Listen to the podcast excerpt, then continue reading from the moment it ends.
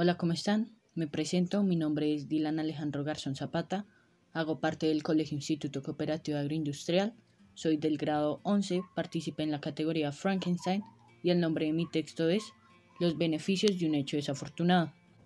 Había una vez un virus llamado COVID-19. Este virus se desarrolló en diciembre del año 2019 en un lugar llamado Wuhan, China, y en el 2020 se empezó a expandir por el mundo entero. Durante su transcurso, este virus se llevó muchas vidas.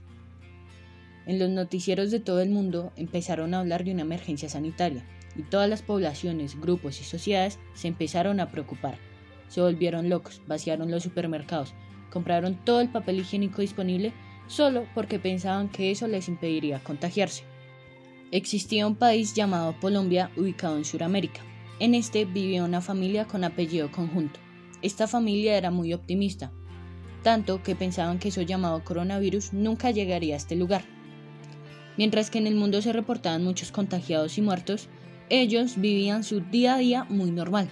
Esta familia estaba compuesta por el padre, la madre, su hija e hijo. Los padres trabajaban duro por ser una familia estable. La hija estaba juiciosa en la universidad y el hijo divirtiéndose con sus amigas y amigos del colegio.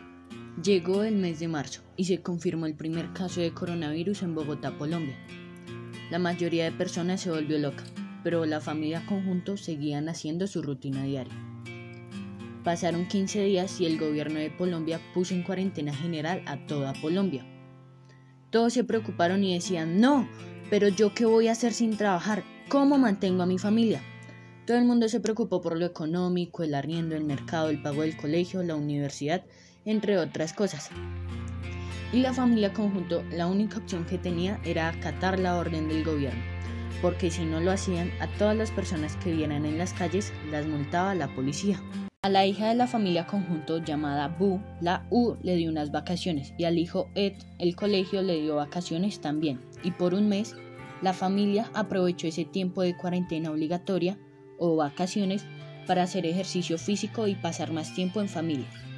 Pero todo eso sucedió en las primeras dos semanas porque después el ambiente se puso tenso, lleno de estrés y discusiones, todo porque ya estaban cansados del encierro. Pasaron otras dos semanas y como el tiempo de cuarentena obligatoria ya había terminado, los padres, cabeza de familia, tuvieron que salir a trabajar a pesar de la emergencia sanitaria. Por su parte, el Ministerio de Educación dijo, no hay más educación presencial. En consecuencia, todos los niños y adolescentes conocieron a los demonios llamados Classroom, Meet, Zoom y Teams.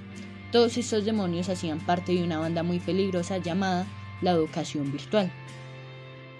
Pasó un año, estaban en el 2021 y la emergencia sanitaria todavía existía, solo que todos los países ya estaban creando una vacuna contra el COVID-19.